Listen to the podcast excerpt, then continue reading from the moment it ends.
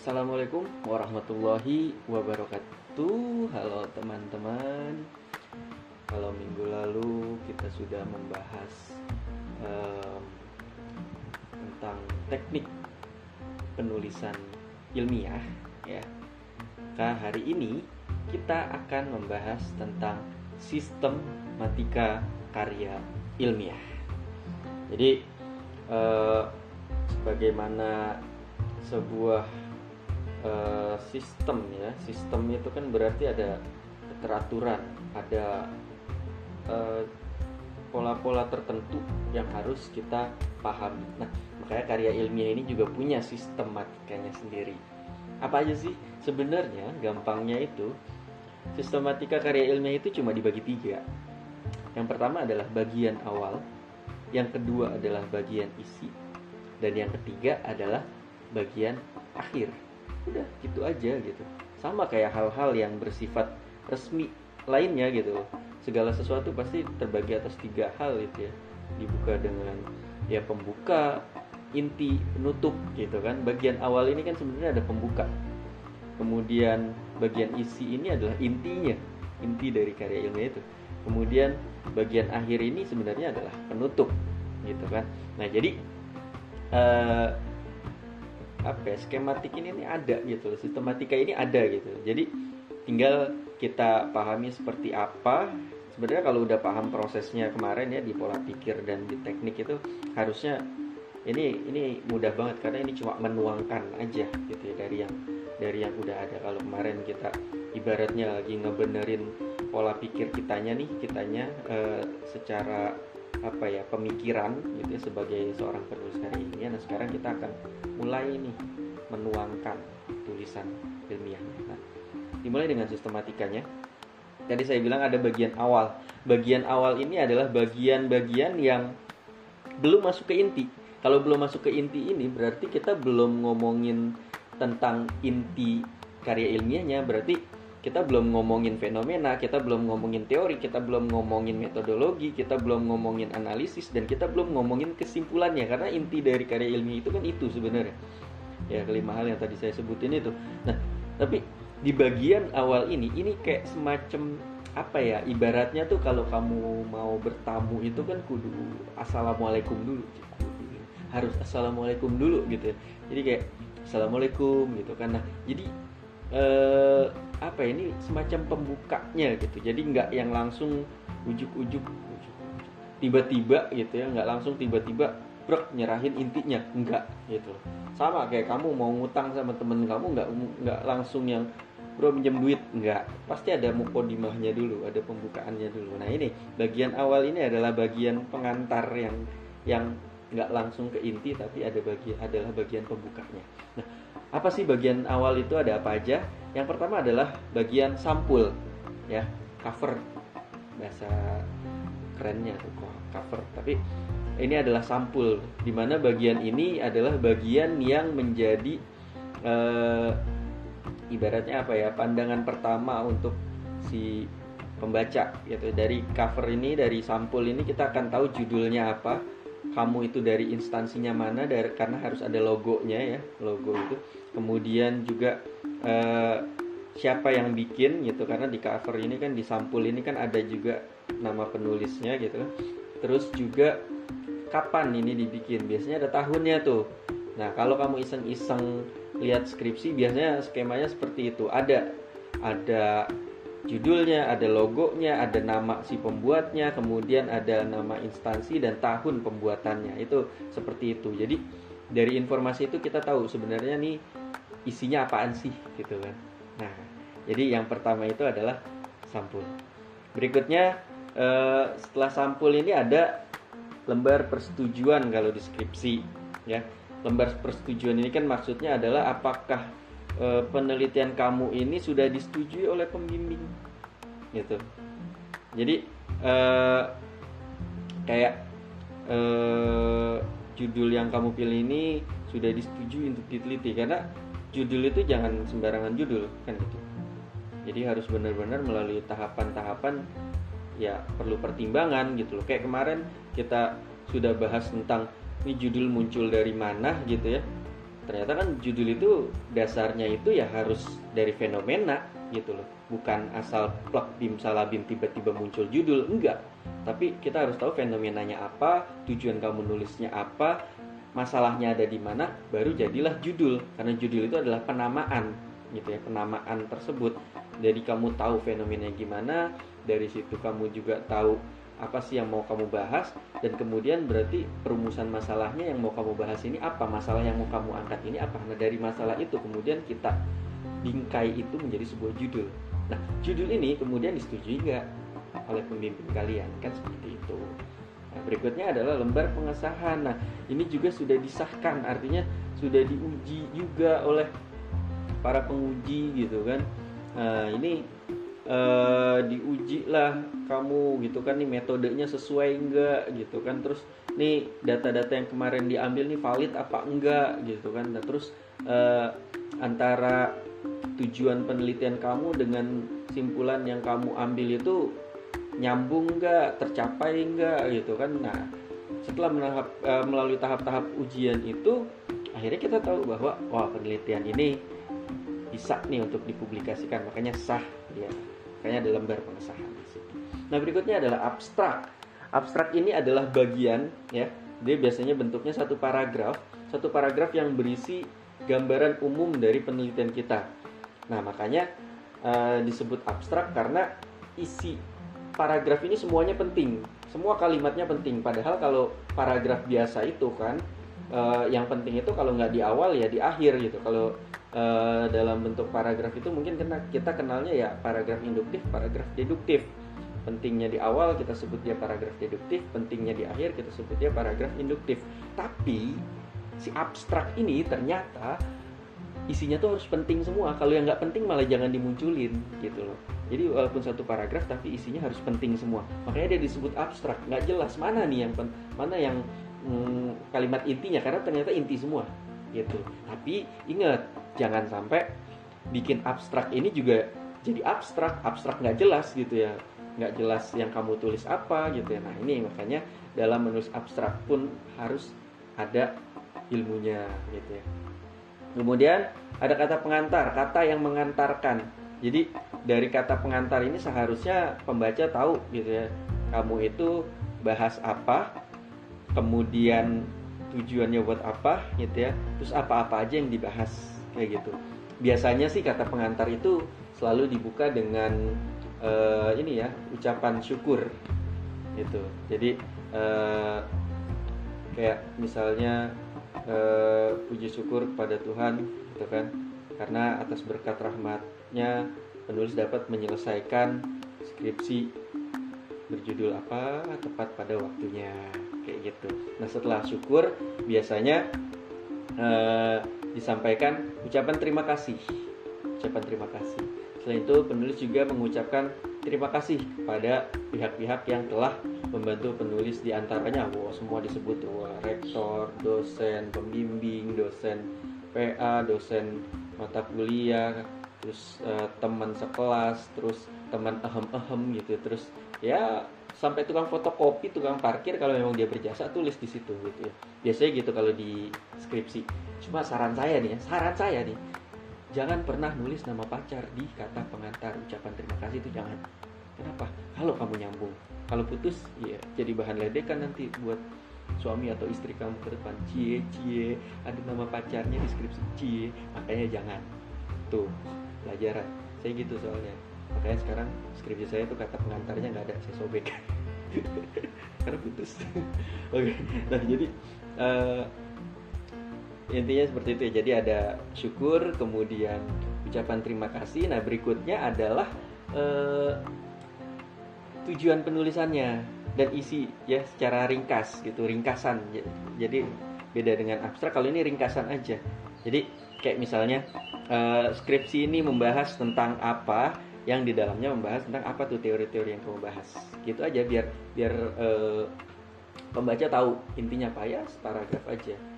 Ya ya nggak nggak sebanyak abstrak ya nggak apa-apa gitu. Yang penting secara gambaran umum itu ketahuan jelas gitu. Jadi seperti itu. Nah terakhir nanti ditutup dengan harapan jadi kayak penulis berharap bahwa skripsi ini dapat berkontribusi uh, positif bagi dunia pendidikan uh, dan masyarakat pada umumnya. Untuk itu kritik dan saran yang membangun sangat penulis harapkan. Nah itu adanya di situ. Kritik dan saran membangun sangat penulis harapkan. Itu adanya di kata pengantar. Jadi jangan ada uh, itu di bagian isi. Nanti di simpulan saran biasanya tuh banyak yang nulis di sarannya. Itu uh, penulis berharap eh, penulis menyadari bahwa uh, penelitian ini masih jauh dari sempurna. Untuk itu kritik dan saran membangun sangat perlu saran. Nah jangan di situ. Bukan ya. Jadi inti itu nanti bagian isi itu kita ngomongnya pure penelitian. Gitu loh. Nah makanya yang kayak gitu tuh artinya di kata pengantar bukan di bagian inti. Nah setelah itu setelah selesai itu kata mana biasanya kan ditutup dengan Jakarta gitu ya. Uh, November atau besok misalnya Mei gitu ya. Selesai nuskripsi anggaplah Mei 2021 misalnya kayak gitu di bawahnya penulis gitu. nah atau inisial nama kamu ya terserah. Nah terus ada daftar isi. Nah daftar isi ini ya mendaftar isinya nih apa aja gitu loh. Jadi kayak tadi ditulis lagi deh tuh kayak uh, lembar persetujuan lembar pengesahan abstrak kemudian kata pengantar dan daftar isi sendiri itu ada di situ. Kemudian nanti uh, apa pokoknya kontennya itu apa kayak gitu. Tuh halamannya berapa kayak gitu. Nah uh, kemudian setelah daftar isi nanti ada yang namanya daftar tabel. Jadi tabel itu ketika ada di tengah uh, penelitian kalian di dalam penelitian kalian ada tabel itu kan ada judulnya. Nah itu didaftar. Jadi tabel satu apa namanya nah itu halaman berapa dia munculnya di dalam itu? Kemudian tabel 2 apa? Makanya dalam penulisan tabel itu eh, ada beberapa yang pakai penomorannya itu. Jadi supaya di daftar tabelnya ini jadi jelas seperti itu. Ada yang pakai tabel 2 titik 2 yang artinya tabel di bab 2 yang kedua atau ada juga yang runut dari bab 1 sampai bab 5 jadi tabel 1 2 3 4 5 6 7 8 9 10 sampai bab 5 kalau udah itu dia runut seperti itu. Nah jadi ini tergantung nanti kesepakatannya si instansi itu pakai gaya yang mana. Ini harus kita tahu gitu loh. Jadi jangan asal-asalan. Karena nanti ya harus dijelasin tuh. Tabel 1 misalnya eh, waktu penelitian. Nah ini halaman berapa? Seperti itu. Kemudian ada gambar juga daftar gambar. Daftar gambar itu artinya ya kalau kamu di dalamnya ada gambar dikasih tahu juga gambar itu kan juga ada gambar satu apa? Nah itu halaman berapa? Jadi di daftar gambar-gambar yang ada. Kemudian eh, daftar lampiran juga gitu. Ada juga. Jadi itu masing-masing satu halaman ya daftar isi. Terus nanti kalau daftar isi udah selesai lembar baru lagi daftar tabel. Walaupun tabelnya cuma tiga kayaknya sayang-sayang banget gitu ya. Ngapain pakai sayang-sayang sama kertas gitu ya? Sayang aja aku gitu yeah. nah ini pindah gitu ke daftar gambar gitu. Nah walaupun gambarnya cuma satu, pindah lagi nanti ke daftar lampiran. Lampiran ini didaftar. Lampiran satu, misalnya hasil uji TPA, gitu. Lampiran dua, eh, rekapitulasi tabel wawancara, misalnya apalah gitu ya. Nah jadi eh, ini juga lampiran di daftar lampiran satu, lampiran dua, lampiran tiga, lampiran empat, kayak gitu. Sampai biodata itu masuknya ke lampiran berapa kayak gitu. Nah itu didaftar. Nah itu bagian awal. Nah bagian awal ini, ini perlu diingat bagian awal ini ini biasanya ditandai dengan penomoran eh, angka Romawi, nomor kecil tuh, Romawi kecil. Jadi kalau kalian perhatikan ya di buku deskripsi kok Romawinya eh ada i gitu ya, i eh, titik gitu. Nah itu sebenarnya angka Romawi tapi pakai huruf kecil. Nah hitungan angka satunya dari mana? Dari sampul, dari cover, tapi nggak dimunculin satunya gitu loh jadi covernya bukan nol tapi satu. Jadi masuk lembar persetujuan itu halaman dua kayak gitu. Dua jadi pengesahan. Tiga abstrak. Empat kayak gitu dan seterusnya. Gitu. jadi itu angka Romawi. Romawi kecil tapi ya.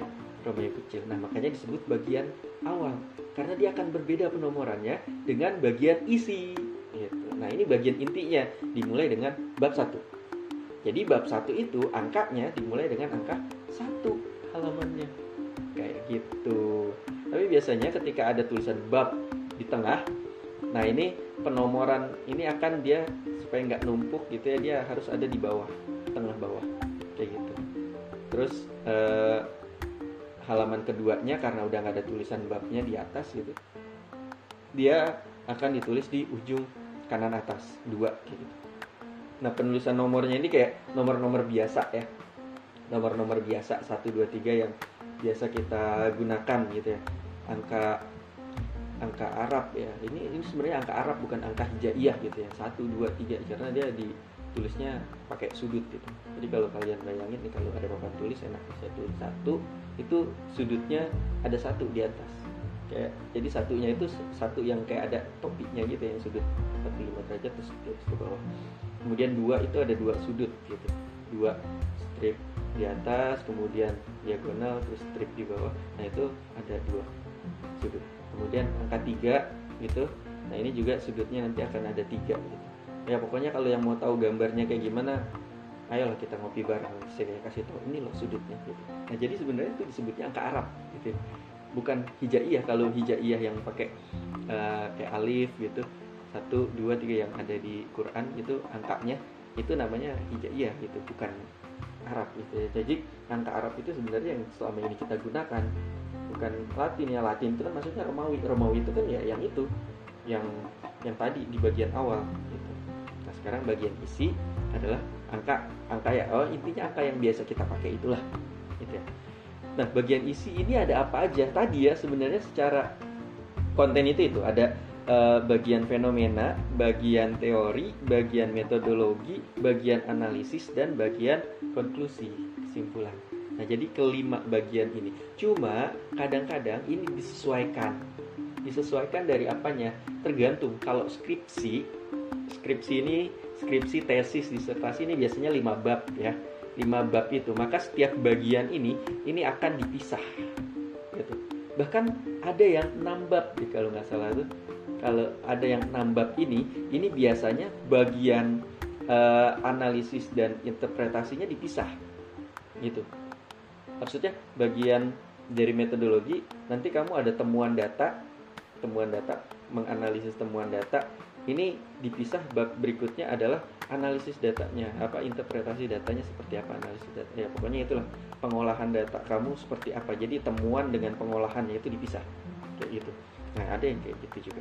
Intinya secara konten seperti itu. Nah, kalau dia karya tulis uh, ilmiah yang biasa yang biasa kalian pakai makalah gitu ya, makalah untuk tugas-tugas itu kan cuma tiga bab. Tiga bab itu kan bagian uh, pendahuluan, isi dan penutup gitu ya. Nah, ini juga bab 1, bab 2, bab 3. Jadi bab 1 itu biasanya isinya tentang fenomena dan teori.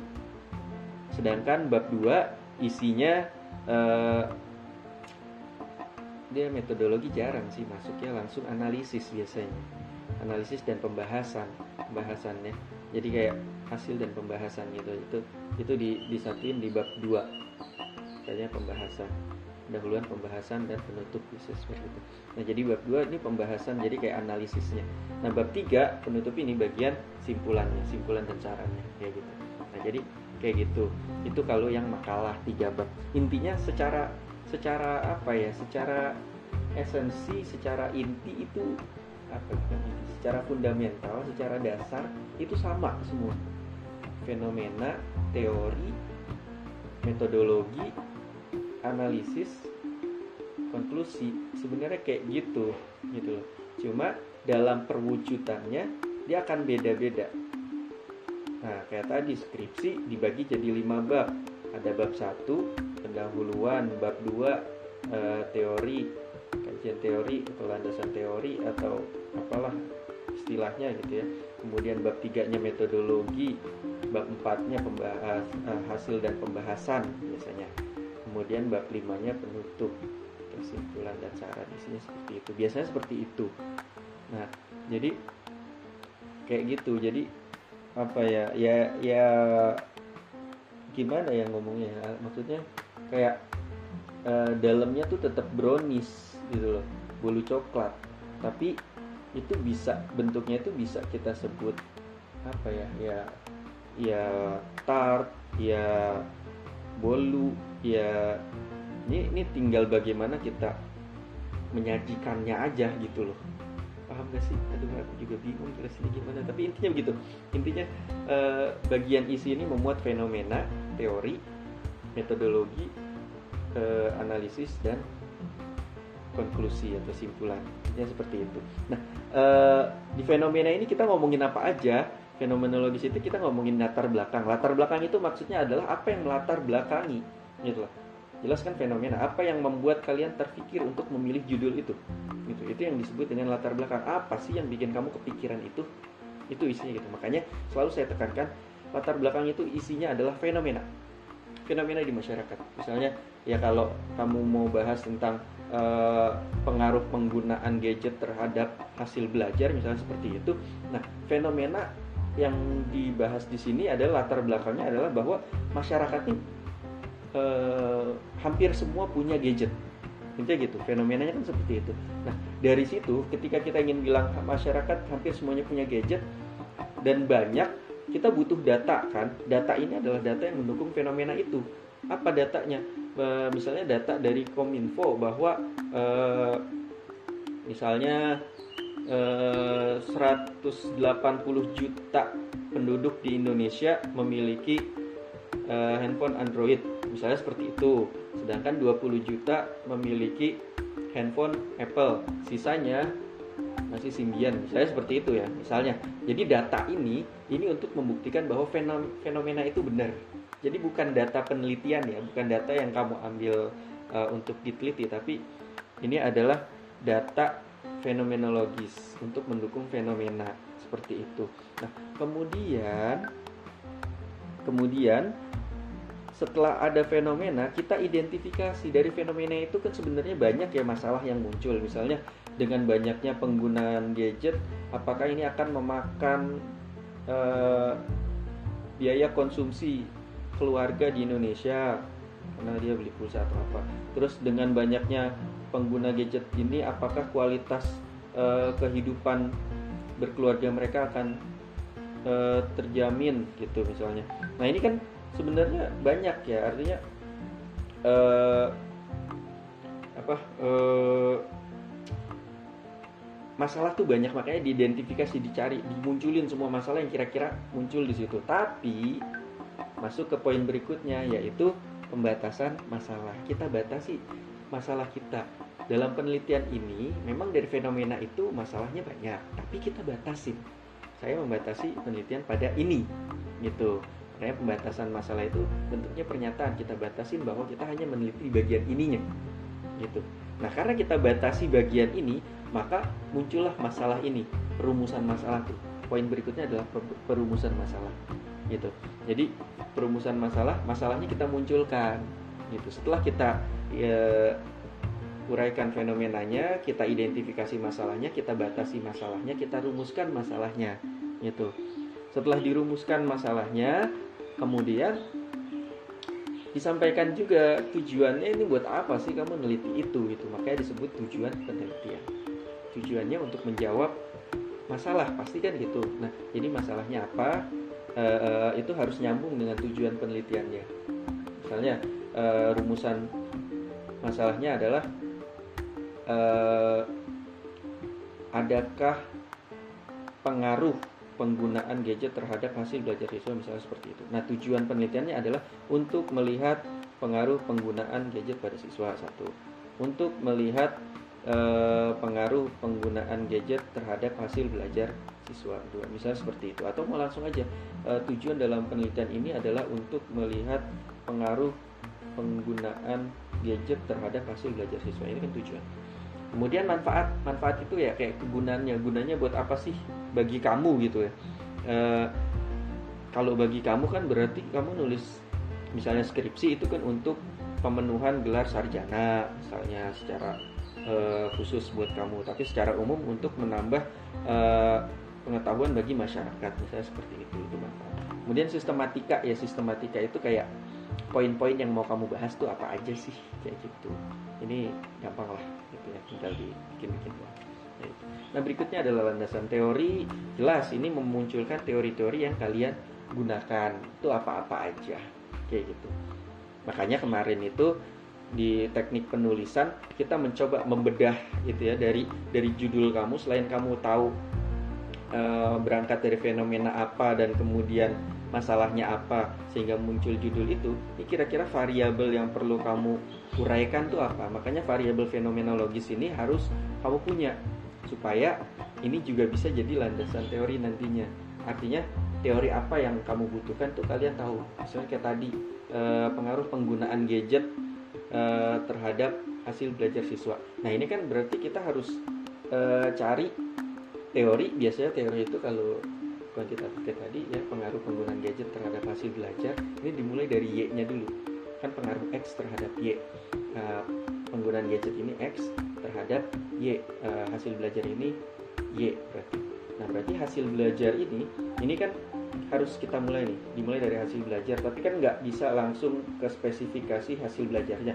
Tapi kita lihat atasnya dulu apa kayak kemarin udah belajar kan di pola pikir dan kita uraikan di teknik penulisan jadi hasil belajar ini kan muncul dari belajar. Makanya atasnya sebelum kita ngomongin hasil belajar, kita omongin belajarnya dulu. Belajar ini adalah begini begini begini belajar merupakan suatu proses dalam proses pembelajaran begini begini begini begini begini uh, terdapat proses untuk mengukurnya dapat dilihat melalui hasil. Nah untuk itulah hasil belajar baru kita bahas hasil belajar. Hasil belajar merupakan bla bla bla bla bla kayak gitu. Nah jadi kayak gitu. Nah setelah hasil belajar baru kemudian misalnya uh, media pembelajaran gitu ya media pembelajaran media pembelajaran ini ada banyak. Dalam pembelajaran uh, digunakan apa apa apa apa apa. Kita gunakan bla bla bla bla. Salah satunya adalah teknologi. Teknologi uh, merupakan adalah apa apa apa apa, apa kayak gitu. Salah satu teknologi yang berkembang adalah gawai atau gadget gitu ya. Gawai atau gadget. Gadget itu bahasa Indonesia gawai. Nah uh, gadget gadgetnya bisa berupa handphone laptop dan segala macam. Nah uh, dijelasin lagi gadget gitu gadget nah, nah, nah, untuk mempermudah manusia dan segala macam. Nah jadi dari situ kita akan tahu oh ternyata yang saya perlu saya bahas itu ini. Makanya kalau yang udah punya kerangka variabel fenomenologis biasanya akan mudah dalam mengurai teoritisnya gitu. Karena dia tahu variabel apa aja yang harus dia jelaskan. Nah kemudian baru masuk ke kerangka berpikir. Kerangka berpikir ini jadi kalian tuh udah karena udah nyangkut gitu ya maksudnya udah tahu apa yang dibahas jadi tahu oh uh, pokoknya fokusnya itu saya hanya membahas tentang pengaruh gadget terhadap hasil belajar gitu. Jadi gadget aja ketika ada variabel-variabel lain yang mempengaruhi hasil belajar kalian nggak usah bahas itu nggak usah dipeduliin seperti itu. Nah kenapa kalian teliti ini? Karena kalian berangkat dari penelitian yang relevan. Apa aja penelitian yang relevan? Yaitu itu perlu dimunculkan untuk membuktikan bahwa oh, ini ada teorinya dan ini juga pernah dibahas. Dan kalau dulu tuh bahasnya misalnya kayak hmm, pengaruh penggunaan kalkulator terhadap hasil belajar misalnya gitu. Atau uh, ada juga penelitian kayak pengaruh penggunaan kecerekan kecerekan itu apa sih yang yang itu yang warnanya warna-warni? Itu yang lima lima dulu gitu tuh yang dihitung satu sepuluh dia uh, bijinya ada 10 ke bawahnya juga ada 10 pokoknya jadi 100 itu ya pokoknya itulah. Intinya kepemilikan itu terhadap hasil belajar matematika. Misalnya kayak gitu. Nah itu ada uh, ada hasil belajarnya sama oh kalian ambil. Itu sebagai penelitian yang relevan kalian. Karena kalian sama-sama meneliti hasil belajar misalnya seperti itu. Kayak gitu. Nah kemudian ada hipotesis. Hipotesis itu adalah dugaan sementara gitu. Tesis itu dugaannya hipo itu awal. Jadi kayak hipotesis itu dugaan awal. Jadi eh, sebelum meneliti kalian juga udah menduga bahwa sebenarnya nih kayaknya kalau kepemilikan gadget itu berpengaruh nih terhadap eh, hasil belajar. Harusnya sih ya tapi ini perlu kita buktikan. Makanya kita adakan penelitian untuk melihat pengaruh signifikannya seperti apa nilai-nilainya nanti kan muncul kita tes pakai itu nah makanya kalau kuantitatif itu harus ada hipotesis seperti itu. Karena dia mau membuktikan dari dari dugaan dibuktikan kayak gitu. Berikutnya bab 3 itu ada metodologi. Metodologi ini buat yang uh, apa ya buat yang mau skripsi pasti nanti akan ada pelajaran sendiri untuk dilihat bahwa penelitian ini pantasnya kuanti atau kuali. Hanya membuktikan dugaan kalian atau kalian menjelaskan secara analitik menjelaskan secara terperinci. Nah ini makanya akan beda biasanya kalau judulnya udah ada kata pengaruh A terhadap B gitu ya ini kan membuktikan. Karena kita sudah menduga sebelumnya pasti ada pengaruh nih antara A dan B. Tapi kita buktikan dengan uh, apa ya penelitian. Makanya itu disebut kuantitatif quantity kebernilaiannya nilai itu kan e, benar atau salah gitu ya.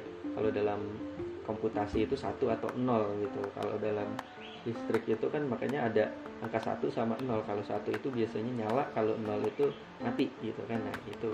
Satu itu benar nol itu salah. Biasa seperti itu. Makanya disebut quantity kuantitatif gitu. Bersifat kuantiti bersifat kebernilaian. Ada kebernilaian benar atau salah ya atau tidak. Tapi kalau kualitatif ini bersifat quality.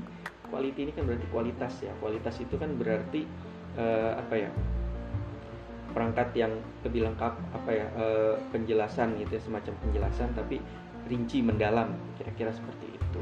Nah makanya nanti akan diarahkan oleh uh, bagian yang yang medlit itu. Gimana cara bedahnya gimana cara menganalisisnya nah itu nanti akan diarahkan ke situ.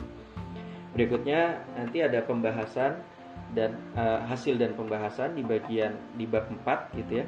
Jadi ini biasanya kalian setelah bab 3 ini kalian neliti dulu neliti itu ngambil data ngambil data itu artinya melakukan penelitiannya ini kalian melakukan penelitiannya ke lapangan gitu ya, atau mengkaji dari buku-buku setelah ada temuan setelah dikumpulkan baru kita olah di bab 4 itu. Baru dari temuan-temuan itu kita bahas di bab 4 ini. Jadi dari apa yang kalian temukan ini dipaparkan dulu gitu ya. Makanya di hasilnya itu apa, hasil penelitian kalian apa itu dipaparkan di situ di, di ditampilin. Belum gitu. Nah, setelah ditampilin baru dibahas. Makanya ada pembahasan seperti itu. Dibahas jadi oh ternyata temuannya begini sedangkan di teori begini berarti ini ada ketidaksesuaian. Maka begini begini begini ini membuktikan bahwa pada era sekarang itu tidak begini begini begini misalnya seperti itu. Nah jadi pembahasan itu membahas apa ya ya ya ya ini pikiran kalian banget intinya seperti itu. Harusnya begitu. Ya ya diusahakan seperti itu nah yang terakhir bab 5 itu penutup. Artinya simpulan dan saran. Jadi simpulannya simpulan itu kan kayak menyimpul. Menyimpul itu kan berarti mengikat ya. Jadi dari sekian panjang proses yang udah kalian lalui nah ikatannya tuh ada di mana? Gitu. Simpulannya itu di situ. Gitu. Jadi bukan kesimpulan. Kalau kesimpulan itu kan bentuk menyimpulkan. Jadi bentuknya suatu bentuknya. Tapi kalau bagiannya itu adalah bagian simpulan kalian simpulannya itu ya simpulannya. Jadi ini simpulannya seperti apa? Begini ternyata. Nah, jadi setelah melalui proses itu, kemudian sampai tadi dibahas ternyata ketemu oh ini kok beda ya antara yang data yang saya dapat dengan teori yang dikatakan. Nah, itu dibahasnya di situ, diambilnya itu disimpulan bahwa ternyata di era uh, society 5.0 ini uh, misalnya nih, misalnya penggunaan gadget tidak berpengaruh secara signifikan terhadap hasil belajar ternyata ada faktor variabel lain yang mempengaruhi hasil belajar yang mungkin bisa diteliti pada penelitian selanjutnya. So, seperti itu gitu loh. Jadi ada ketidak signifikan itu bukan berarti penelitian gagal, bukan justru itu temuannya gitu bahwa ada uh, ditemukan ini tidak signifikan itu temuannya. Gitu. Tapi kalau ada penelitian relevan sebelumnya itu udah semuanya mengatakan tidak signifikan yang apa yang diteliti kan gitu. Tapi kalau penelitian sebelumnya mengatakan ini signifikan signifikan terus pas gitu kita teliti kok gue nggak signifikan ya? Ya bukan berarti itu gagal tapi ya mungkin untuk sekarang ini ya begitu temuannya. Gitu. Makanya jangan langsung sedih dan tidur enggak. Tapi ya diteliti lagi validitasnya udah tinggi belum? Kalau ternyata validitasnya tinggi dan hasilnya tidak signifikan berarti itu temuan kalian bahwa penelitian kalian ini membuktikan bahwa kepemilikan gadget tidak lagi signifikan terhadap hasil belajar. Sekarang misalnya di era society 5.0 ini ada variabel lain gitu, entah itu kepercayaan dirinya, efikasi dirinya, entah itu apanya apanya yang mungkin berda- bersumber dari internal bukan dari eksternal si pembelajar. Misalnya seperti itu. Misalnya ya. Nah, jadi itu kemudian sarannya itu ya tadi karena temuannya tidak signifikan maka kalian menyarankan agar uh, diadakan penelitian lanjutan terkait fenomena ini. Apakah dilihat dari segi efikasi diri maupun yang lain. Jadi sarannya itu itu untuk mencari solusi. Karena kalian berusaha mencari solusi bahwa kepemilikan gadget ini akan mempengaruhi hasil belajar tapi ternyata tidak signifikan ternyata dengan banyak gadget ini nggak nggak bikin hasil belajar naik berarti kan ini bukan kita nggak bisa ngasih solusi bahwa kalau hasil belajarnya mau bagus kalian harus punya gadget yang lengkap oh ternyata enggak kayak gitu. Makanya sarannya itu ya coba adain penelitian lain lagi. Gitu. Karena kalau hasilnya signifikan misalnya oh ternyata signifikan nih penggunaan gadget yang lengkap akan mempengaruhi hasil belajar yang tinggi misalnya seperti itu. Nah berarti sarannya itu adalah diharapkan bahwa setiap siswa memiliki gadget yang lengkap karena ini dapat menunjang pembelajaran yang dampaknya akan membuat hasil belajar menjadi meningkat seperti itu itu kesimpulannya sarannya itu begitu kayak gitu. Nah itu bagian intinya. Akhirnya menjawab kan tujuannya untuk melihat apakah gadget ini berpengaruh atau enggak. Disimpulannya ternyata terlihat oh ternyata ini tidak berpengaruh kalau kasusnya kayak tadi atau oh ternyata ini berpengaruh kayak gitu. Jadi antara tujuan dengan simpulan itu nyambung kayak gitu. Nah ini bagian inti makanya dikasih nomor satu sampai berapa tuh sampai akhir kayak gitu pakai nomor yang biasa kita pakai. Nah berikutnya adalah bagian akhir apa aja nih daftar pustaka dan lampiran. Sebenarnya bagian daftar pustaka dan lampiran ini tidak perlu diberi nomor halaman. Iya betul. Jadi bagian awal pakai penomoran eh, Romawi, bagian isi pakai penomoran Arab, bagian akhir nggak usah dikasih nomor gitu. Jadi cukup lampirannya apa? Lampiran satu kan biasanya dikasih sekat ya lampiran lampiran lampiran satu ini lampiran dua ini lampiran tiga ini kayak gitu. Nah jadi Begitupun dengan daftar pustaka gitu ya. Nah ini harus lengkap, penulisannya juga harus jelas sesuai dengan standarnya, mau standar APA atau standar MLA atau Chicago atau yang lain ini harus jelas dulu. Makanya harus tahu aturan penulisan di lembaga kalian itu bagaimana dan apa. Ya harus jelas untuk diikuti. Makanya nggak bisa daftar pustakanya nanti tekniknya ngikutin yang ada di kampus lain. Misalnya bisa saja standar rujukannya berbeda. Kampus kamu pakai MLA tapi ternyata kampus lain pakai APA jelas ini akan beda. Makanya harus tahu dulu kira-kira dasarnya apa kayak gitu. Nah jadi itu adalah sistematika karya ilmiah. Ada bagian awal yang berupa pengantar aja ada bagian isi yang merupakan inti dari penelitian kita dan ada bagian akhir yang merupakan pelengkap ya dari bagian kita. Makanya dikasih tahu daftar pusakanya kita kasih tahu lampiran-lampiran dan sebagainya. Oke mungkin itu aja yang dapat kita bahas pada hari ini. Terima kasih saya Niki Rosadi. Wassalamualaikum warahmatullahi wabarakatuh